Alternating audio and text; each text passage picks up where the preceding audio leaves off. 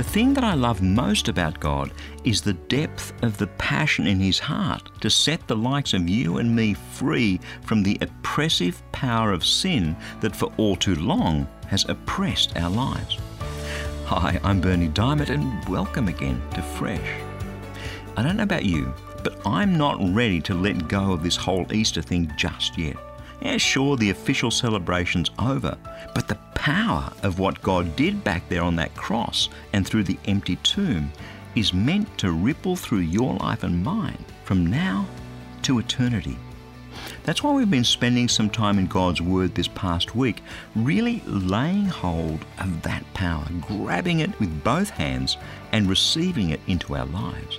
And part of realizing in our own real-life experience the resurrection power of Christ is once and for all coming to the realization that the old me is stone cold dead.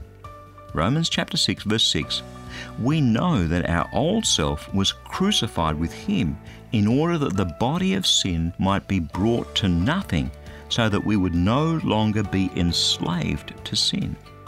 Do you really know this? That your old self was crucified with Christ when you believed in him so that the body, the power of sin, might be brought to nothing? We often think of obedience to God's word as having to give up things that we enjoyed. But really, it's all about breaking the chains that bound us, setting us free from the slavery to that brutal mastery of sin. Do you believe in Jesus? Do you? Then friend, this is for you. You are no longer enslaved to sin.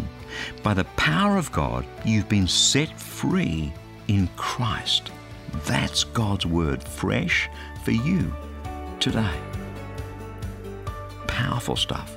And it's definitely worth knowing more about this new life that God wants you to walk in. So if you'd like to go a bit deeper, then stop by and explore Christianity Works dot com, where you'll find a wealth of messages on all sorts of different subjects straight out of God's Word and conveniently arranged so that you can find exactly what you need for today. Again, that's all at Christianity Works dot com.